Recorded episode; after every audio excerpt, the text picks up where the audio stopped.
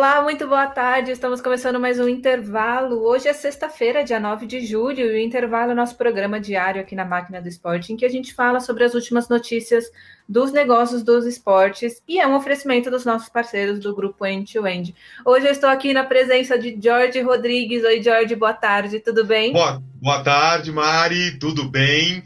E no embalo do Augusto, né? É, vamos, vamos mandar aquele no sexto, o giro de notícias.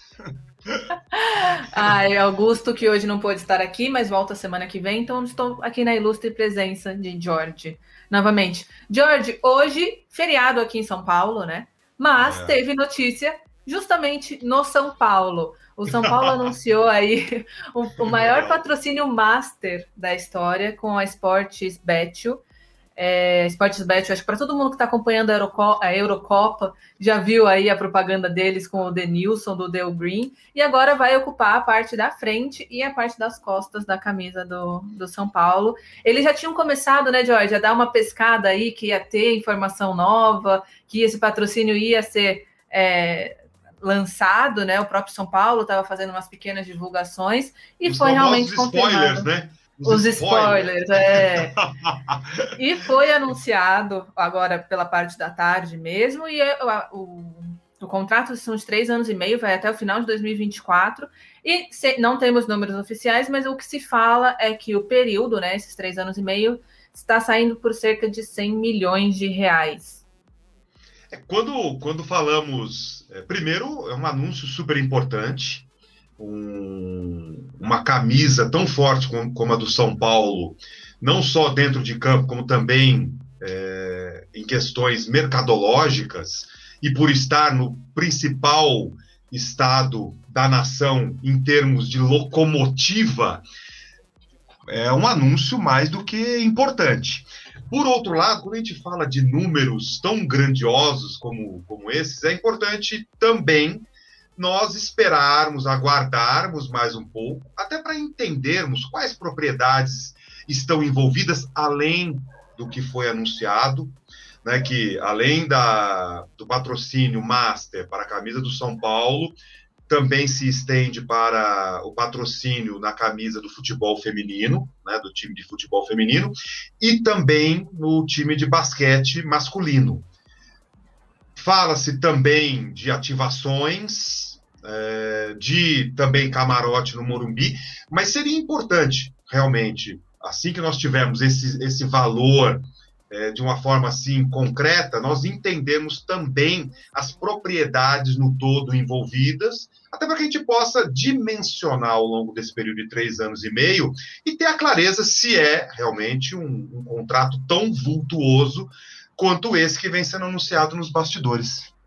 Sim, eu acho que é legal também destacar, né, George, que a gente vê aí, principalmente, eu, eu falei da Eurocopa, mas é verdade que eles estão com bastante ativação nos intervalos, que é o slogan deles e o, o, próprio logo é meio em verde, né? Tem o verde e eles falam o Del Green é, muito na, na publicidade, e nada disso está sendo usado com São Paulo, porque não querem ter nada verde, tanto no logo, na camisa, quanto nas publicidades, por causa da, da rixa com o Palmeiras, né? A competitividade com o Palmeiras. Mas é, é realmente.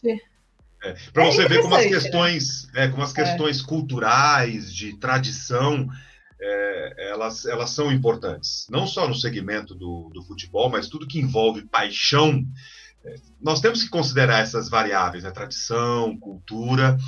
Mas por outro, mas por outro lado, é, também, só para fechar aqui meu comentário, é, é mais uma demonstração é, de, um, de um outro segmento, que é o de apostas esportivas, cada vez mais presente nos clubes de futebol e até nas próprias ligas, como foi o caso da La Liga, que grande uma parte dos times tinha como patrocínio master empresas de apostas esportivas. Então, é mais um dado a ser considerado e pode, pode representar aí mais um impulso para esse segmento no futebol brasileiro também. É isso. E hoje, né? Falei sexta-feira, amanhã é o grande dia da final da Copa América, em que teremos o grande jogo entre Brasil e Argentina. E a ESPN, que é a, a detentora aí do, dos direitos no, no, na TV fechada, né? Tá programando uma mega cobertura super especial que vai começar cedo É, eles vão estar em loco lá no Maracanã para essa cobertura e para dar uma esquentadinha aí nessa Copa América tão atípica, né, George? A Copa América que era para ter sido ano passado, passou para esse, era, não ia ser no Brasil, veio para o Brasil e tudo meio agitado na Copa América. E é, é, é interessante, porque a, além do, do duelo Neymar e Messi, outros duelos vão se desenhando, né?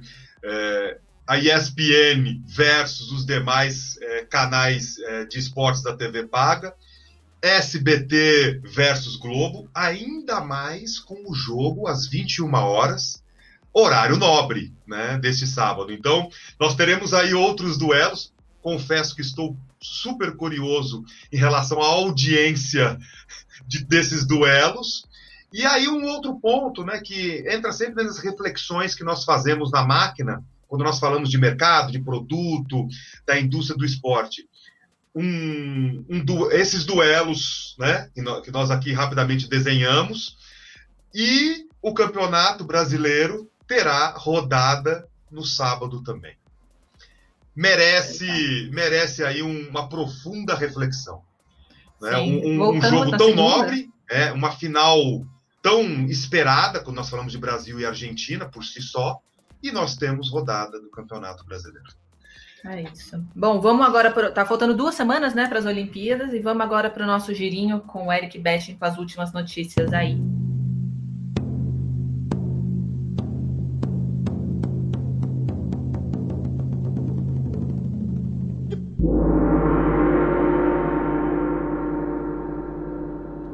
Salve! Está começando agora mais um Máquina do Esporte rumo a Tóquio, trazendo para você as últimas informações a respeito da preparação para os Jogos Olímpicos num oferecimento do Banco BV. Faltam 14 dias para a cerimônia de abertura de Tóquio 2020 e os japoneses já estão vendo como fazer sem a torcida presente nos estádios. O Correio do Japão encontrou uma maneira de fazer uma homenagem aos atletas japoneses medalhistas nas Olimpíadas, espalhando pelo país o feito alcançado. O Japan Post anunciou que substituirá as tradicionais caixas de correios vermelhas por outras douradas. E elas serão colocadas em lugares ligados a vencedores nos Jogos de Tóquio. A homenagem vai funcionar assim: toda vez que um atleta ganhar uma medalha de ouro nas Olimpíadas e Paralimpíadas, uma caixa dos correios será substituída da cor vermelha por uma dourada num lugar que está ligado a esse atleta. Pode ser a cidade em que ele nasceu, onde ele treinou e por aí vai. As caixas douradas terão os nomes dos medalhistas, o esporte e a cidade natal. Além disso, estarão com as inscrições em japonês, inglês e braille. Para equipes coletivas, os nomes dos técnicos também serão exibidos. Nos Estados Unidos, a ideia é trocar a torcida pelo atleta. A rede NBC, que detém o principal pacote de direito de transmissão da Olimpíada, vai fazer uma substituição. Sai o grito da torcida durante os jogos e entra a falação dos atletas. A NBC prometeu que instalará microfones para captar o som dos atletas de uma forma nunca antes feita na história. A ideia é que dessa forma os torcedores em casa consigam ouvir o que se passa durante a competição e dessa forma compensar a ausência do som da torcida no evento. Enquanto isso, no Brasil, mais patrocínios são fechados à véspera dos Jogos. A Confederação Brasileira de Atletismo anunciou um acordo há poucos dias do início das Olimpíadas com a empresa de recuperação Max Recovery, a CBAT passará a contar com produtos da marca para tratar a recuperação dos atletas entre as provas. A sala de fisioterapia do Centro Nacional de Desenvolvimento do Atletismo em Bragança Paulista, em São Paulo, já ganhou os aparelhos da empresa, que também é patrocinadora do Comitê Olímpico do Brasil. Antes mesmo de os atletas olímpicos usarem os produtos, o time brasileiro sub-20, que disputa neste final de semana o Sul-Americano em Lima, no Peru, vai ganhar o kit de viagem feito pela Maxi Recovery para esse evento. A manutenção do estádio de emergência em Tóquio fez com que os planos da seleção olímpica de futebol fossem alterados.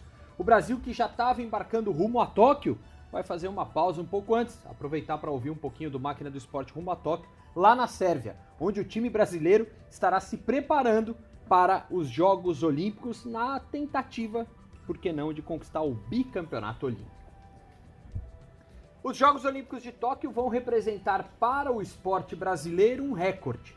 O Brasil irá para o Japão com a maior delegação da sua história. Serão 310 atletas. Será a primeira vez numa Olimpíada fora do Brasil, obviamente, que o Brasil terá tantos atletas assim, passando pela primeira vez a marca de 300 atletas. Os destaques dentre essas competições, essas disputas, são no judô e no skate, que irão com os times completos. Serão 14 atletas dentro do judô e 12 skatistas que defenderão o Brasil em Tóquio. O recorde ali de inscrições também está relacionado à entrada de novos esportes como o surf e o skate, que são dois dos esportes considerados ali carro-chefes de medalha do Brasil para as Olimpíadas de Tóquio. E o Máquina do Esporte rumo a Tóquio vai ficando por aqui, mas você já sabe diariamente maquinadoesporte.com.br com todas as informações relacionadas aos negócios do esporte e aos preparativos para os Jogos Olímpicos de Verão, que começam daqui a 14 dias. Esse foi o Rumo a Tóquio com você, num oferecimento do Banco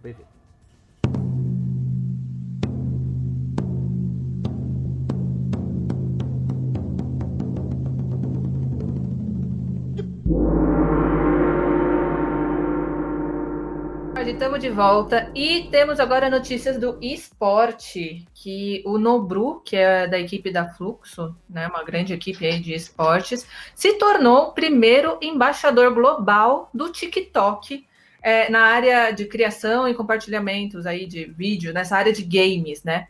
Então aí mais um passinho do, do, do esporte e do TikTok aí caminhando junto. O TikTok que vai estar na, no uniforme, né, da, da da, da Fluxo e tudo, e é uma, uma equipe que está crescendo muito, né? E o TikTok também crescendo na mesma proporção aí, dominando tudo. Coincidentemente, falamos do TikTok ontem, né? É, mencionamos Sim. sobre o TikTok ontem. É, mais uma movimentação super interessante, até, até porque o Nobru, é, Bruno Góes, né? O nome é Bruno Góes, né? É, ele tem entre 19 e 20 anos. Sim, ele é Millennium não, ele já é geração Z. Então, é geração Z. Então, é. Mas veja, voltamos a um ponto super chave. É, o, o, TikTok está realmente com uma estratégia muito interessante.